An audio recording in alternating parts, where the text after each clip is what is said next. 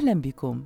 تفطنت هيئة مكافحة الفساد التونسية إلى وجود شبهات فساد تحوم حول رئيس حكومتها حكومة تصريف الأعمال طبعا إلياس الفخفاخ الذي لطالما كان يندد ويقول ويذكر في مختلف لقاءاته الإذاعية والتلفزيونية بأنه لا وجود للمحاباة والمحاسبة واجبة إذا تم كشف أي شبهة فساد على أي شخصية سياسية وطنية كانت حتى وإن كانت هذه الشخصية هي شخصية إلياس الفخفاخ في حد ذاته وهذا في إطار حربه ضد الفساد للمحافظة على استقرار تونس. ولكن في الفترة الأخيرة خاصة نتحدث هنا عن فترة الحجر الصحي الذي فرضته حكومة تصريف الأعمال التونسية على مواطنيها تم كشف شبهة فساد على إلياس الفخفاخ فسال حبر كثير وكثر الحديث عن تضارب مصالحه مع مصالح الدولة التونسية. السياسية بدأت القضية عندما تم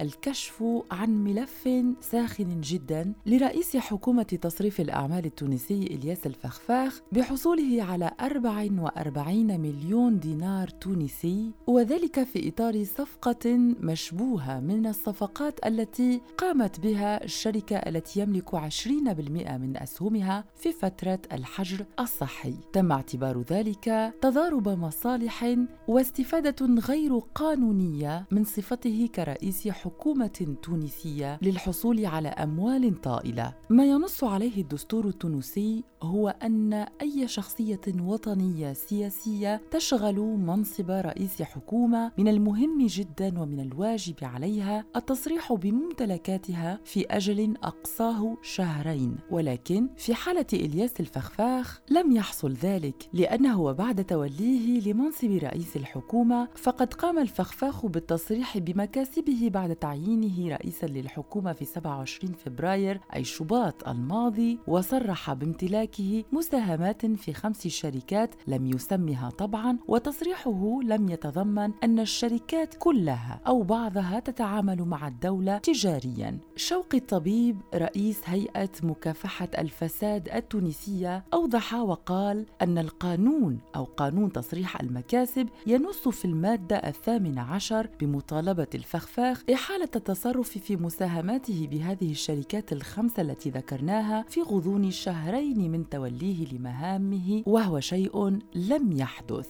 لذلك تم اتهام إلياس الفخفاخ بقضية تضارب مصالح مع الدولة التونسية.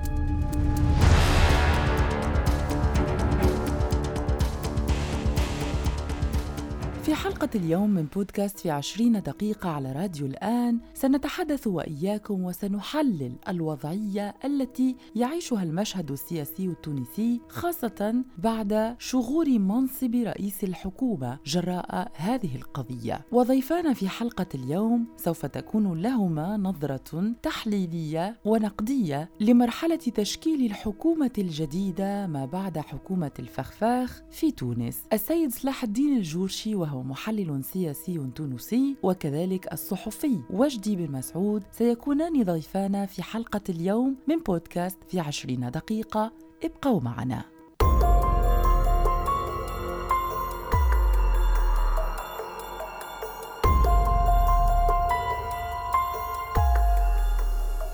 تشكيل حكومة جديدة في تونس يعني أن مختلف الحساسيات السياسية من أحزاب ذات مواقف مختلفة من الواجب وفي إطار الديمقراطية التي وصلت إليها تونس من الواجب على كل الأحزاب أن يكون لها ممثلون في الحكومة. ولكن هناك دعوات متعالية ودعوات كثيرة من قبل أحزاب عديدة بتغييب حركة النهضة التونسية والحد من عدد ممثليها في الحكومة التونسية الجديدة التي سيتم تشكيلها. نذكر أن حزب النهضة في تونس من أكثر الأحزاب أهمية في القاعدة الجماهيرية وفي عدد الأصوات التي حظي بها حزب النهضة في فترة الانتخابات. إذا دعونا مستمعينا في حلقة اليوم ننطلق بنظرة شاملة تحليل للمشهد السياسي عامة في تونس من قبل ضيفينا في حلقة اليوم من بودكاست في عشرين دقيقة. المشهد السياسي في تونس آه، غامض ومضطرب نظرا لتناقض والصراع الذي يشق الطبقة السياسية في سبيل البحث عن رئيس حكومة جديد يمكن أن يلعب دور التوافق ويحقق الاستقرار المطلوب. الأحزاب غير متفاهمة غير منسجمة ولذلك هناك نوع من الرغبة والحالة من الانتظار الذي يمكن أن ينتهي قريبا من خلال آه، اختيار رئيس الجمهورية للشخصية التي يراها هو الأقدر على تشكيل الحكومة وبالتالي إنقاذ البلاد من المأزق السياسي الراهن. الحقيقة أنه توصيف وقراءة المشهد السياسي في المرحلة الراهنة وفي هذه اللحظة آه، يمكن أن نلخصه بكلمة بسيطة أو بعبارة مبسطة جدا. هذه أزمة غير مسبوقة على مستوى حالة الاحتقان والتصعيد ما بين رئيس الحكومة رئيس حكومة تصريف الأعمال طبعا الياس الفخفاخ بعد بعد تقديمه استقالته والأطراف السياسية التي كانت مشاركة بالحزام البرلماني أو السياسي الداعم للحكومة. آه، أزمة سياسية غير مسبوقة آه، بشكل أو بآخر حتى آه، بالمقارنة مع أزمات أخرى شهدتها تونس في السنوات الماضية. نتذكر مثلا حتى بسنة 2016 عندما قرر ممثلو الحزام السياسي الموسع المشارك بوثيقة قرطاج آه، بعد مبادرة الرئيس الراحل الباجي قائد السبسي تم التوافق على الإطاحة بحكومة آه، بحكومة آه، الحبيب الصيد وقتها. للأسف طبعا تلك الأزمة والتي انتهت إلى مواجهة ما بين الحبيب الصيد وما بين الائتلاف الحكومي أو الحزام البرلماني الداعم للرئيس الباجي قائد السبسي ولحركة النهضة وقتها كانت يعني أزمة يعني بسيطة المعالم برغم التصعيد الذي شهدته يعني على مستويات يعني متعددة حكوميا سياسيا ما بين رئاسة الحكومة والجمهورية وما بين رئاسة الحكومة والبرلمان كانت أزمة مركبة ولكنها بالمقابل في ظل الوضع الحالي يمكن اعتبارها يعني زوبعة بسيطة في ظل التداعيات الخطيرة التي حملتها أو التي تحملها الأزمة الراهنة. للأسف هذه الأزمة تأتي بالتزامن آه، مع حالة فوضى عارمة داخل البرلمان التونسي نتيجة سيطرة التجاذبات آه، السياسية والصراعات ما بين عدد من الكتل وبشكل أساسي ما بين كتلة حركة الحزب الدستوري الحر بقيادة عبير موسي وحركة النهضة من آه، جانب من الطرف الآخر. هذه التجاذبات اليوم آه، على خلفيات متعددة تصاعد ربما من المخاوف السياسية حول المشهد الراهن. يعني حكومة في حكم المستقلة وطبعا غموض كبير كبير آه، يسيطر على مسار المشاورات الجديدة آه، فضلا عن آه، برلمان شبه مشلول شبه معطل عن العمل يعاني صراعات ويعاني تجاذبات غير مسبوقة في تاريخ المشهد السياسي. يعني المتابع والمشاهد التونسي والعربي حتى في السنوات التي عقبت الثورة وكل المشاهد التي تابعها في البرلمانات السابقة تلك الصراعات السياسية بين والإيديولوجية ما بين الأحزاب وما بين الكتل يعني كلها في واد وما يحصل اليوم في واد آخر. يعني إلى درجة أنه هذا هذا هذا التجاذب السياسي داخل البرلمان يعني وبلغ مستويات يعني غير مسبوقة حتى على مستوى التجارب السياسية آه، في العالم وحتى على مستوى البرلمانات في العالم بعد استدعاء الأمن لإنهاء آه، حالة الاعتصام التي ينفذها النواب الدستوري الحر. في ظل هذا الوضع آه، يعني مؤسسة دستورية شبه معطلة تعاني يعني صراعات داخلية آه، وطبعا عاجزة عن تسيير الشأن اليومي للدولة من قوانين ومصادقة على يعني معاهدات وغيرها يعني من المسائل المرتبطة بالعمل الحكومي والسير سير دولي بالدولة. آه، فضلا عن الأزمة السياسية بالفعل المشهد حافل بكثير من التساؤلات والتكهنات التي يذهب البعض إلى طرح يعني حتى مخاوف من أن نذهب إلى الأقصى. في ظل تلويح طبعا رئيس الجمهورية قيس سعيد قبل أيام بشأن إمكانية استخدام الوسائل القانونية والدستورية المتاحة له لإنهاء هذه الحالة. قد نذهب ربما إلى تجميد البرلمان وفق الفصل 80 من الدستور التونسي. قد نذهب إلى حل البرلمان. كل الفرضيات متاحة وكل الفرضيات ممكنة برغم اختلاف أو التباين ما بين المحللين السياسيين بشأنها. إذا كما سمعتم مستمعين فإن المشهد السياسي في تونس بعيد كل البعد عن وضعية الاستقرار فقد حميت فيه الحرب بين مختلف الحساسيات السياسية السياسية من أحزاب خاصة حزب النهضة من ناحية والحزب الدستوري الحر من ناحية أخرى وهذا في ظل دعوات لتشكيل الحكومة القادمة من دون تمثيل لحركة النهضة، الشيء الذي اعتبره العديد من المحللين السياسيين دعوة لتقويض الديمقراطية في تونس. نعم في اعتقادي أرى بأن وجود حركة النهضة ضمن الحكومة القادمة يمكن أن يكون عنصرا من عناصر الاستقرار. ولذلك هناك تحركات لشخصيات ولأطراف حزبية تؤكد هذا التوجه وتدعو إلى ضرورة مشاركة حركة النهضة خاصة وأن الذين يدعون إلى إبعادها وإقصائها من الحكومة ليست لهم الوزن قوي الذي يسمح لهم بأن يفرضوا هذا الاختيار. هناك تنوع في الساحة التونسية هناك حركة اللي هي حركة النهضة التي تملك 54 نائبا في البرلمان وبالتالي يصعب الآن في هذا السياق وفي هذا الإطار إطار إبعادها تماما وتجاهل وجودها في الحكومة القادمة.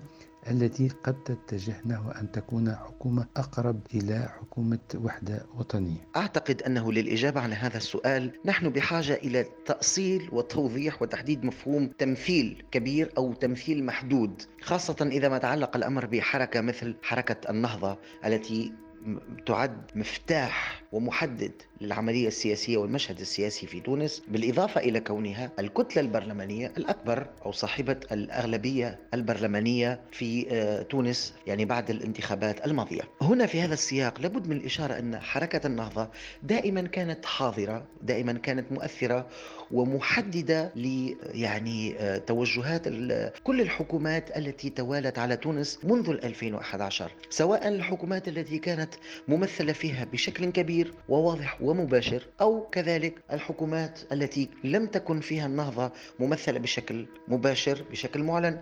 ولكن كانت هناك أسماء كانت هناك ترشيحات ضمن تلك الحكومات آه، آه، محسوبة أو مقربة على حركة النهضة. سأعطي أو سأشير هنا إلى بعض الأمثلة حتى آه، يتمكن المستمع أو حتى أقرب الفكرة أكثر إلى ذهن المستمع. نتذكر شيء جيدا بعد الحوار الوطني الذي شهدته البلاد سنة 2013 تم الاتفاق على استقالة حكومة السيد علي العريض وتشكيل حكومة محايدة من تكنوقراط من أسماء مستقلة سياسيا بقيادة المهدي جمعة لقيادة البلاد نحو الانتخابات. الانتخابات برغم كل ما قيل وكل ما تم تداوله عن استقلالية تلك الحكومة عن حيادها سياسيا إلا أنه تبين لاحقا وثبت طبعا أن عديد الأسماء كانت محسوبة بشكل أو بآخر أو كانت مقربة بشكل أو بآخر من حركة النهضة وأن تلك الأسماء ربما لم يتم تعيينها وتوزيرها إلا بعد أن تلقت أو تم تلقي الضوء الأخضر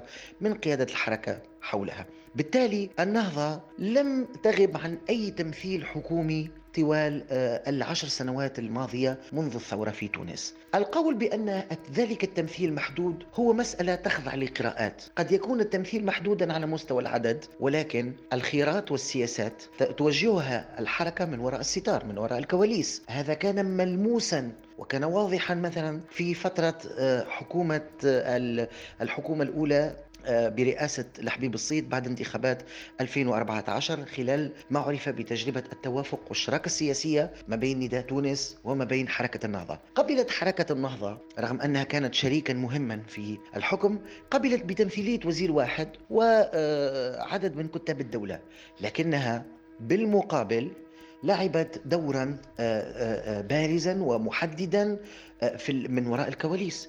وكانت محددا آه، في للخيارات السياسية وللتوجهات السياسية. وطبعا آه، لم تكن في الواجهة. ما جعل الانتقادات وعبء الفشل والإخفاقات يلقى على آه، حزب نداء تونس اولا الطرف الظاهر في الحكم والذي يمتلك أكثرية أعضاء الحكومة.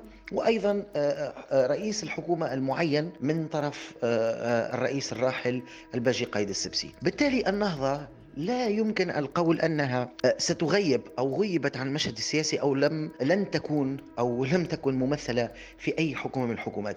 هناك ربما آه، آه، سياسات أو ربما خيارات سياسية تعتمدها الحركة وفق تغير المعطيات، تبدل الوضع السياسي، المناخ العام ولكنها بالنهاية حتى إن قبلت تقديم تنازلات فإن تلك التنازلات تكون محدودة بسقف معين في مقابل تفادي ضغوط، في مقابل ربما إعادة تموقع في مقابل آه، أيضا مكاسب آه، ستحصدها الحركة على المدى المنظور المتوسط أو البعيد. بالتالي آه، أي حكومة سيتم تشكيلها في المرحلة القادمة ستكون حركة النهضة ممثلة بها بشكل أو بآخر. برغم كل ما يقال الآن برغم كل ما يتم تداوله من مقترحات بشأن شكل الحكومة نسمع الآن أصوات ودعوات من القوى السياسية من آه، ممثلي الكتل البرلمانية. بعضها حتى يعني كان في, في الائتلاف الحكومي الداعم لإلياس الفخفاخ. نسمع دعوات لتشكيل حكومة آه، وحدة وطنية.